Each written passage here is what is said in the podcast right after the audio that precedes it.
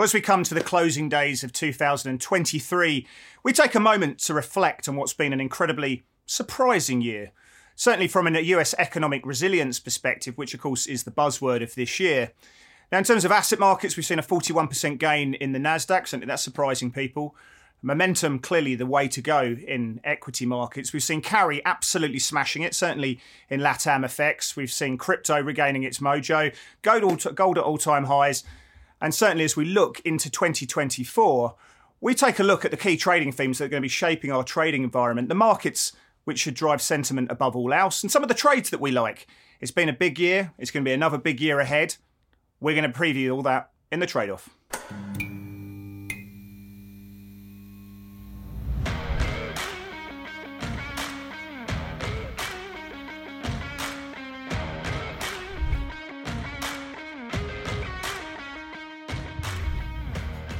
Well, hi, I'm Chris Weston, Head of Research here at Pepperstone.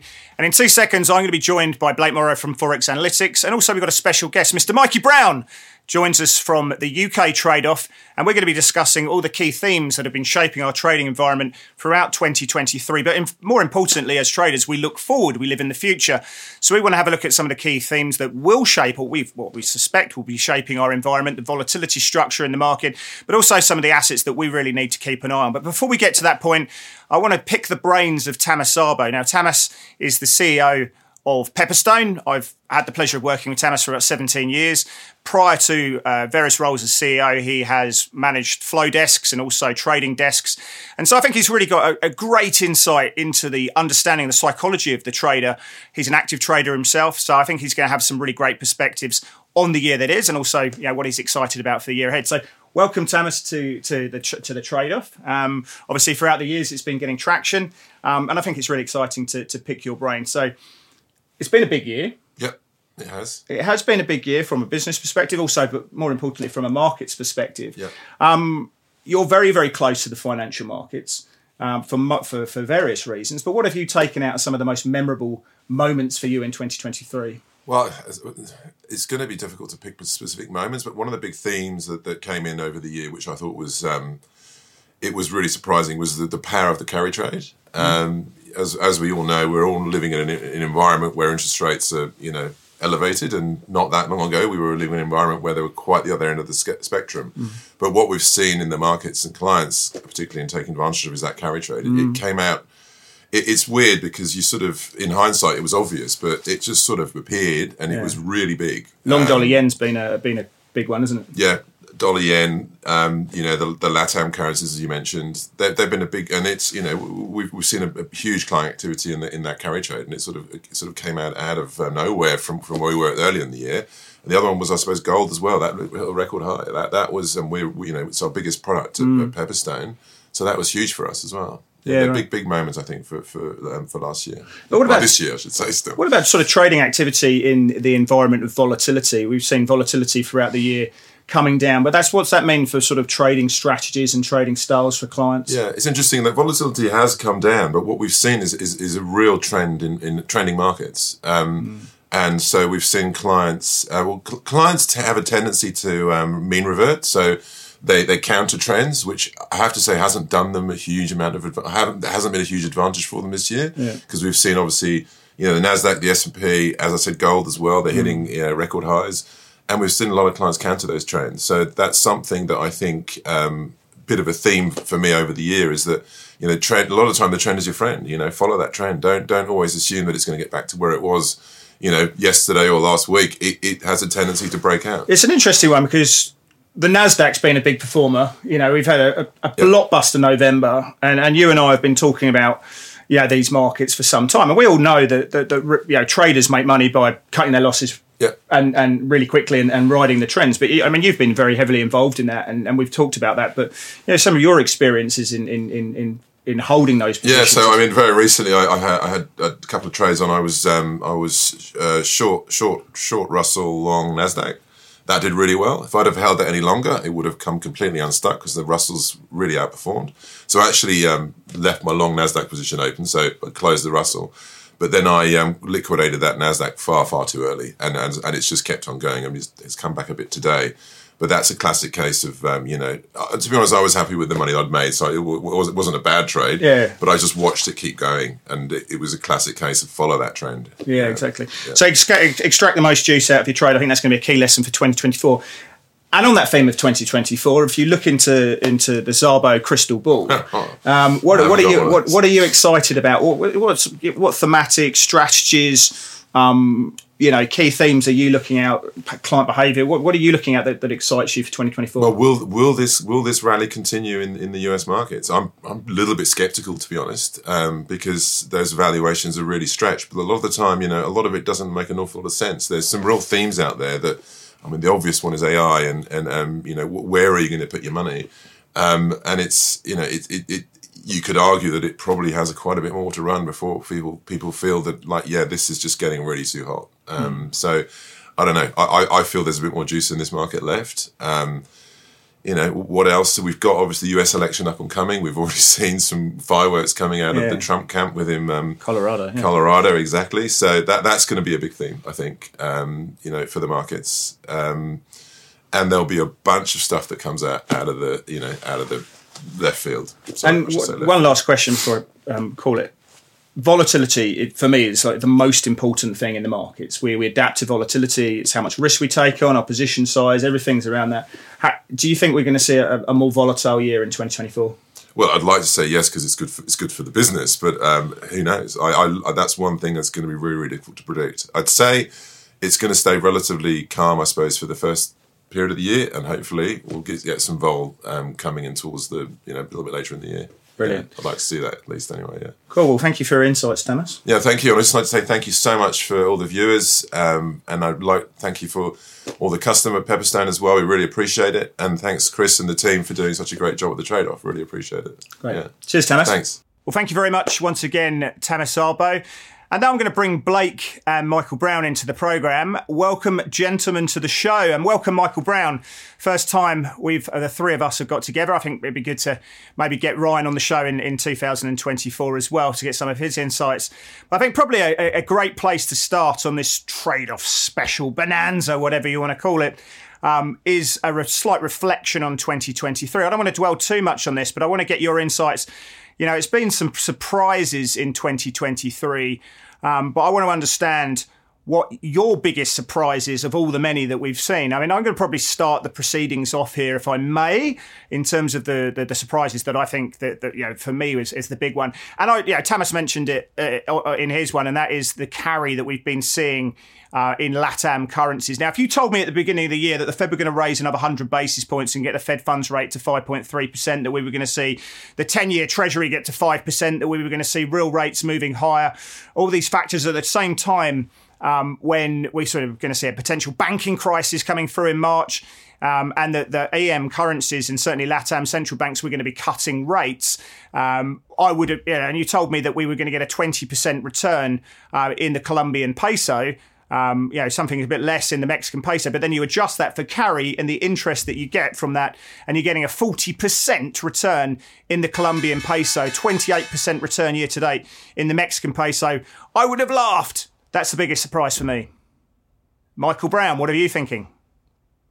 Well, good evening, mate. Thank you for having me. I think the biggest theme for me has been just broadly economic resilience over the last 12 months or so. I mean, obviously, US economic outperformance has been the key theme of 2023. Growth in the US has just absolutely knocked it out of the path uh, out of the park over the net, over the last 12 months, uh, including that north of 5% GDP print in the third quarter. But even when you look elsewhere, growth is actually all right. We all came into 2023 saying the Eurozone is going to have a recession as a result of energy prices. It didn't happen. We came into the year saying the UK is going to have a recession as a result of the mortgage refinancing wave that's going on here in, in Blighty. It hasn't yet happened. I guess the only blot on that copybook is what's happening in China. Growth there is not great. It's certainly subpar, but it's not exactly disastrous. And perhaps 2024 looks a little bit brighter over in China. Blake, what about you, my friend? Well, I'm going to stay on the topic of resilience. And speaking as an American, being here in the United States, I have been personally so surprised at the US labor market. And I, I mean, we've seen consistent beats, especially the beginning of 2023. I mean, how many months uh, did we have in a row where we we beat the numbers and healthily beat the numbers?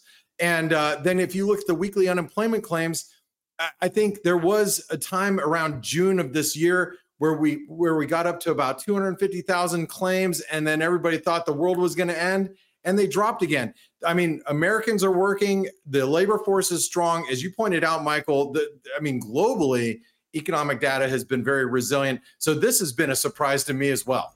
I think just to wrap this up on this segment, the word of 2023, Michael touched on it, is resilience. It's there's nothing, you know, disinflation, all this, but the word is resilience. And you know, everyone was saying that we were going to get a recession second half of the year.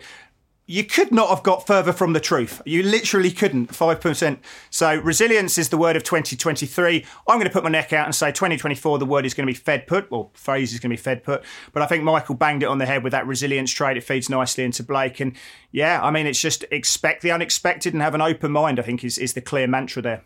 Well, gents, that was great in terms of uh, you know some of the surprises, but I think what we need to do now is, is look ahead and, you know, again, looking for our crystal ball. I mean, I think we can make a, an assumption of, of, of, what we think are going to be some of the key themes.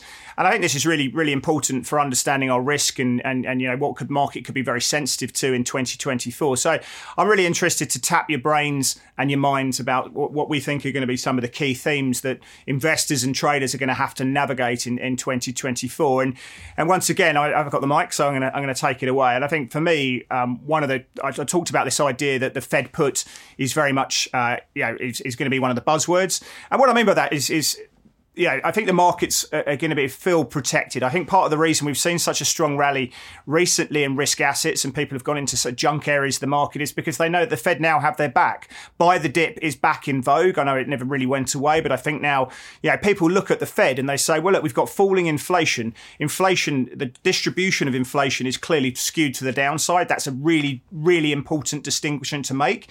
Uh, the Fed are not going to go and ease policy with inflation on the rise. We know it's, it's, it's coming coming down to target, maybe late next year, if not early 2025. Uh, the Fed have now got 5, 5.3% to mess around with on, on the funds rate as well. Um, you know, if they want to help business and consumers, they obviously can cut rates and front load rate cuts if we were to see signs of a recession. You know, the balance sheet's contracted by 1.2 trillion or so uh, since those highs, but the Fed have been very, very, very effective in using their balance sheet to ring fence certain issues that could be syst- uh, systemic playing through. And the markets knows that the Fed do not mess around in that situation. So I think if we were to see any kind of issues playing through that we, yeah, the, the market knows this time is different because inflation's going down. They've got a higher Fed funds rate, and the balance sheet can be used very effectively uh, to provide liquidity and capital to uh, targeted areas of the market. So the market knows if we're going to get a 15, 20% drawdown in the equity market, if there's something out there, the Fed have your back. The put is in the market, and I think they'll probably go to test out the Fed at some stage. Michael, thoughts on the Fed put?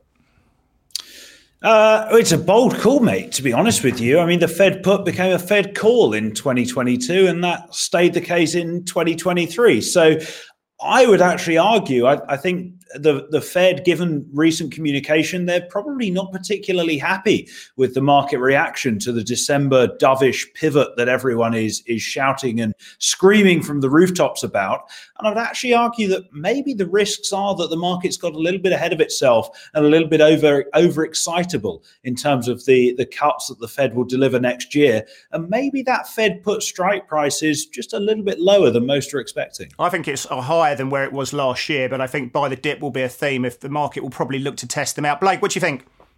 Well, no, I'm going to have to agree with you. You got to buy the dip, but you know, you have to look at the the the Fed and what they've done with monetary policy, kind of like kind of like a having a revolver, and they they shot off all their bullets during during COVID. They re they they they reloaded their revolver with a bunch of bullets, and they can fire, and that's gonna that's gonna support markets on dips. So I agree with you, Chris.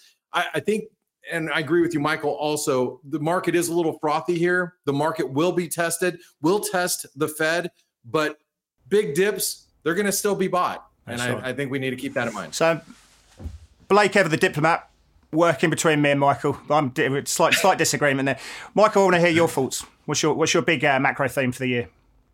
Well, I want to go on to my bread and butter, mate, which is the FX market. And I think next year we're going to move towards the middle of the dollar smile. We're all familiar with the concept of the dollar smile, I'm sure, where there are two environments where the dollar outperforms compared to its G10 peers. One is when US economic growth is outperforming compared to the rest of the world. And the other is when everyone is worried about a recession and there's a lot of haven demand present in the market. I think 2024 is going to be a year where we actually move towards the middle of that smile. Economic growth in the US economy is going to catch down, to coin a phrase, to peers in the rest of the world, as the rest of the world, let's be frank, catches up to the pace of growth seen in the US over the last 12 months or so. So I think on balance, the dollar should depreciate over the next 12 months. Although the key question is, of course, why will the Fed cut rates? We've got about 150 basis points worth of easing priced into the market over over the next 12 months into the December 2024. If the Fed are cutting because they want to make sure a soft landing is absolutely the case as inflation continues to fade, then that should be a negative for the dollar. But if we're in a situation where the Fed are looking to cut rates because growth is falling off a cliff and the labor market is weakening at a very, very rapid pace, then that could be a little bit of a dollar positive. But my base case is for relatively broad based dollar weakness over the next 12 months or so. Westy, Blake, what are your thoughts?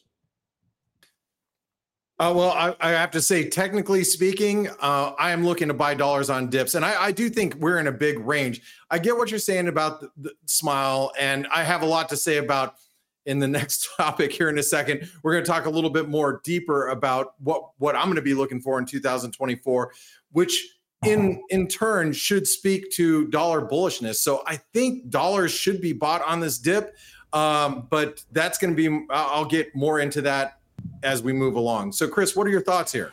Yeah, I mean, I can't argue with Michael's thesis. Uh, obviously, everything really revolves around the asset markets and you know volatility. Um, you know, if, if, if you make the point, if, if we're going to see a recession uh, and, and an equity drawdown, and we do come in to test the Fed put, as I talk about, then the dollar's going to rally in that situation, regardless of the, the market discounting higher uh, Fed cuts. But yeah, if we're going to get that mean reversion and yeah, the rest of the world growing somewhat better and recovering a little bit, and then the US converging, then it makes sense that in theory, if we still see positive asset returns in equity markets, that the US dollar's going to grind a little bit lower. So, yeah, I can't argue with that thesis, but you know, volatility is going to be the key and, and the reason why cutting. At the moment, it's just a soft landing camp, but if we were to accelerate a view that we're going to see a recession, you know, central banks front load um, you know, rate cuts, then the US dollar is going to rally in the sense of a safe haven. So it's it's it's it depends on that volatility. But yeah, I, I, I can't fault the thesis, and I think that's a yeah that, that's a consensus trade, which is a concern. But yeah, I think um, yeah, it's really volatility.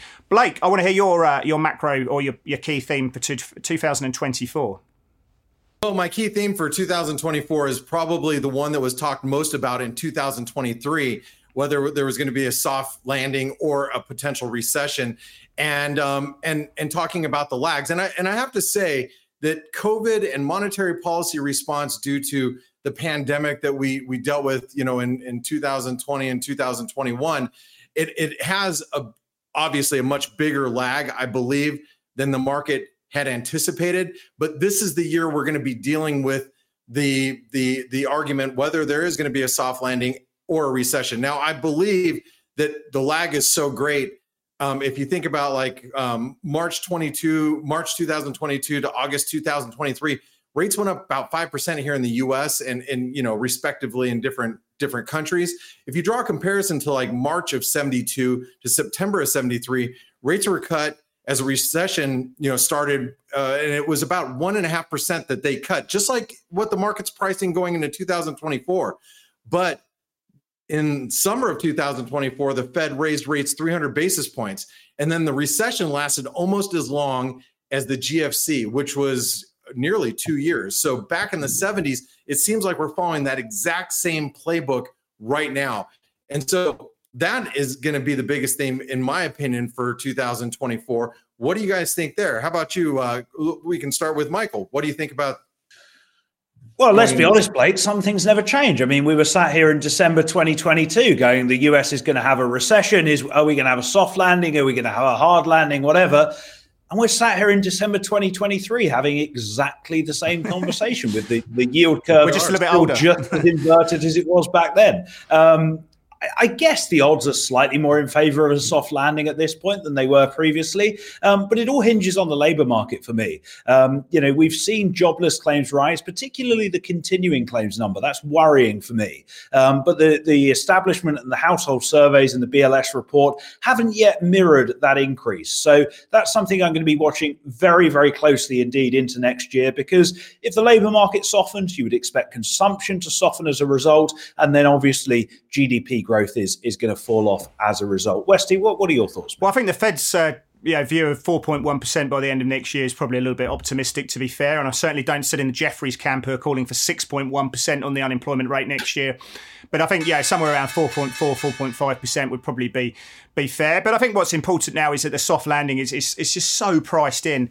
Um, and yeah, we just can, I think as traders, what's most important uh, is not to, to to have a strong view on this, but just trade what you see in front of you. And um, you know, if we were to see the data showing a worrying trend, then you know you're going to see high volatility, and that's going to affect our trading environment absolutely.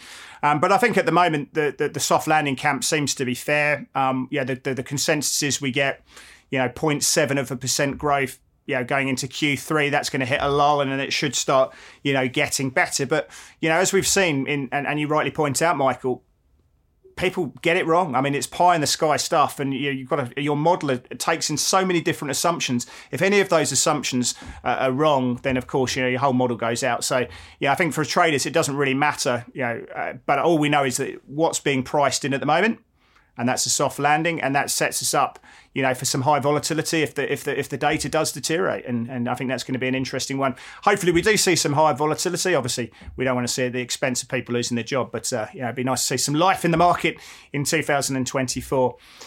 I'm going to take over the next one. I think one of the big talking points uh, for 2024. Uh, is going to be the US election. I mean, I, f- I feel sorry for you, Blake. It's going to be absolutely deafening. But, you know, as I've tried to point out to Blake many times before, your news does make it outside of the of the US, and and we, know, in Australia and the UK, we're going to be dealing with it every five minutes of the day as well. Um, and I think that's yeah, the yeah, the Senate's 33 uh, Senate seats are up for grabs at the moment. I think 23 of those are Democrats. So it feels like the the Republicans should probably take control of the Senate. Um, all 435 congressional districts are up for grabs in the House. Obviously, um, yeah, that, that's a that's a toss up. But you know, it looks like the Republicans may get that one. Trump against Biden. I don't think the Colorado issue is going to derail Trump's chances. I think he's still he'll still be the nominee uh, by what we're seeing. But I think in terms of market um, situations, for me. Um, when does this become a market thematic and when does it become deafening? I think we're going to start seeing the primaries coming out in January. It's going to be Super Tuesday where I think market's going to really start latching on and that comes out, I think, on the on the on the fifth of March. I think that's when I think the market starts taking in. We got the the, the conventions coming through, Republicans in, in mid mid July. Uh, you know, the Democrats a little bit later on in August, uh, and I think then it starts going into the nitty gritty as we get the debates playing through. Yeah, is this going to be a, massive market driver? I think all candidates are known, their policies are known. Uh, Michael, do you think this is going to be? I know it's obviously going to be deafening, but do you think this is going to be a massive volatility event? Um, no, to give you a one-word answer, I, I, don't think it will. I think you know we're, we're the chances are we're going to end up with Biden versus Trump round two. Um, and actually, is there that much of a, a difference in policy that markets are going to latch onto? Probably not. I mean, I'm, I'm going a little bit off piste here, but I would argue that, you know, obviously I have a home bias here, but the biggest story next year might even be a UK election. You know, are we going to have a situation where the Conservatives are out of power after 13 years in government? And uh, even we could end up with a, a situation where we have a UK and a US election within about a fortnight of each other, if you believe the, the reports that are currently going on, which uh, it will, will either be great fun or an absolute nightmare, depending on your point of view. But of course, Blake, you're going to be living and breathing this over in Arizona over the next 12 months. So good luck to you, my friend. Thank you, and I'm, I'm gonna, you know, I'm gonna uh, agree with you, Michael. I don't think it's going to be as big of a deal because we know what the known quantities are, and we know what we're doing with. And uh, but I agree with you, uh, Chris. I believe it's going to be a Trump presidency. I think he's gonna. It's going to be a Trump Biden, and Trump's probably as as long as nothing changes from here, which anything can change from here. But the fun will start in 2025, and that's when everybody needs to fire up Twitter again. So if you if you've had it on the back burner, need to put it back on your phone. So I think the only thing that, that yeah, you're right. The, the, the one thing that, that, that, does get me, I mean, we're talking about AI regulation, we're talking about clean energy structures and all this, but the one thing that I think that, that could be a big dollar positive is these, this um, trade tax, this the import tax that, uh, that that Trump's proposing, you know, ten percent uh, import tax coming through across all goods. Um, I don't know if that's necessarily priced into markets. That's a new development. I think that that yeah that, that mm. could increase protectionism, and that would be a US dollar positive, especially if we got a red wave playing through. So an interesting one there. Yeah. Anyway, um, right, who's next? Michael, let's uh, let's hear your next one. Yeah, it's back to me. I think I want to talk about inflation. I mean, obviously, 2023 has been a year of I, I, guess you could call it immaculate disinflation. Oh, such a lovely word, you know, isn't it? it really is. I've stolen it from you, mate. Um, you know, we've had the headline CPI come down from nine to ten percent, all the way back down to two and a half to four ish percent. I mean, even in the the UK this morning, we've lagged the pack massively on this one, but we've now got uh, CPI finally back below the 4% handle. But I think the last mile of getting inflation back to those 2% targets that central banks want to achieve is probably going to be the hardest. Because if you think about the forces that have been driving inflation lower over 2023, it's all come from the good side of the equation. And you've had a little bit of a dose of base effects coming in to help things move lower as well. Services prices there are still very, very sticky. And as we touched on earlier, Blake mentioned, the labor market remains very, very tight. Unemployment uh, is pretty much sub 4% in most developed market economies. So I think that last journey from 2.5% to 4% back to 2% is going to be the hardest part of the cycle for central banks. And I think this is where the real risk comes in because you've got to look back to 2021 and early 2022 when when central banks were sat there going, inflation is transitory, these price pressures are temporary, we're going to look through them, they're going to go away. And they were scarred by that. They got their fingers burnt and they got that wrong. And I think the real risk going into next year is that central banks end up keeping policy too tight for too long because they don't want to repeat what they did in 2021. And because they don't want to repeat that, they end up making a second policy mistake. Gents, what are your thoughts? Chris, you want to go? Um, yeah, I mean, we start talking about R-Star and all this kind of nonsense and bits and pieces. We're not going into R-Star. I mean, I think the interesting thing is like the Fed are going to cut rates before we get to anywhere near the target. They've said, you know, people are saying that they're going to start easing policy yeah, when we see it getting through two and a half percent, and that's going to be the trigger point. So they're not going to wait till till we get to target. They're going to start easing policy before that point. So with, the convictions. But what happens if we were to see this this issue where you know we were to see some sort of economic rebound and we were to see yeah inflation perhaps not going to target? You know, the market. If you look at CPI fixings, it is pricing that we get down to target in the Fed uh, the Fed um, core PCE number uh, by October next year. Now, what happens if we don't? Um, and and yeah, that that's something that that's not discounted into the market, and that would muddle the situation. So again, we just come into this thing. We were so everyone was the consensus was so wrong, as Michael points out, going into this year. Um, what happens if it's wrong next year? We'll have to need to adapt. So just keep an open mind there. But the Fed will cut before we get to that point. But the question is if what happens if we were to see inflation holding up for much longer um, and, and not getting to those points that the market's discounted? Blake? Well, I, I, just need to mention, you know, Michael, I, have often used the analogy of it's it's like these central banks are at, at the end of a, a, marathon, and it's those last couple miles that are going to be the toughest. And mm. uh, you know, financial conditions they're not tightening; they're loosening. And we have we have the Suez uh, Canal issue right now. Uh, energy prices are already on the rise. Uh, you know, this is going to make central banks' jobs really difficult as we get into the beginning of this next year. So I think it's great that you brought up this as a big theme for 2024 because I think kicking off the year, it really is going to be. So, well, all right, Blake, we're going to take you home with uh, the central bank divergence themes. Um, Let's uh, do it. Yeah, talk, talk us through. Talk, talk us through. You know what, what, what, yeah, really appealing to you on, in terms of this macro thematic for next year. Well, as far as divergences go, you know, the, the, the bottom line is I don't feel that every central bank it's not a one one shoe one size fits all feet type of situation. We all rose rates together, generally speaking, but you're going to see that that that U.S. exceptionalism. I know we've mentioned a little bit here, and I believe it's going to continue to shine a little bit as rates are at you know respective neutral levels. You're going to start to see rates getting cut different places, whether it's Europe, whether it's the UK, whether it's uh, Canada. You know, as as mortgage rates you know have to have to have mortgages have to be refinanced that's going to make its way into the economies and and the US might end up standing alone here or maybe with other countries but then you got you know d- the differences in in in in different parts of Asia in Mexico you know Mexico is going to be a beneficiary Mexico might end up keeping its rates a little bit higher versus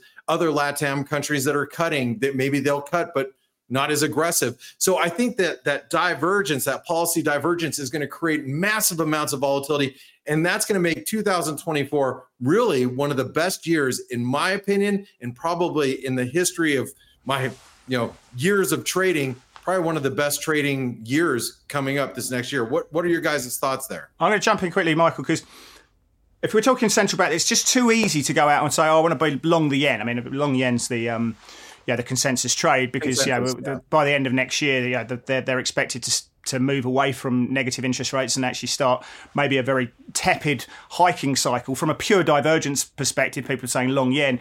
I don't think it's going to be that easy, but I do like the Aussie dollar and and a Kiwi dollar as long as equity markets can hold up.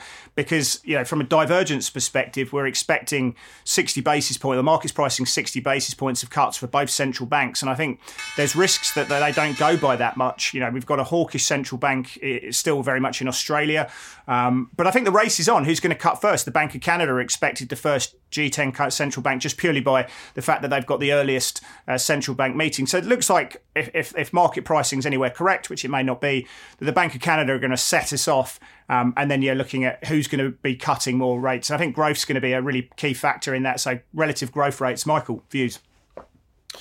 No, very short and sweet. I think it could be a year or two halves. I think H1 2024 is, as you rightly say, mate, a, a, race to cut rates. You know, whoever cuts first, their currency is going to be punished.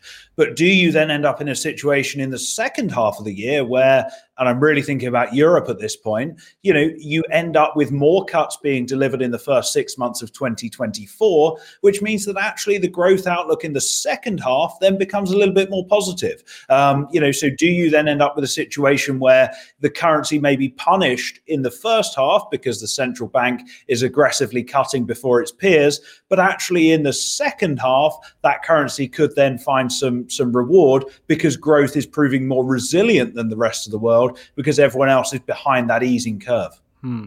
And I think we, we, we talked about it in the earlier section.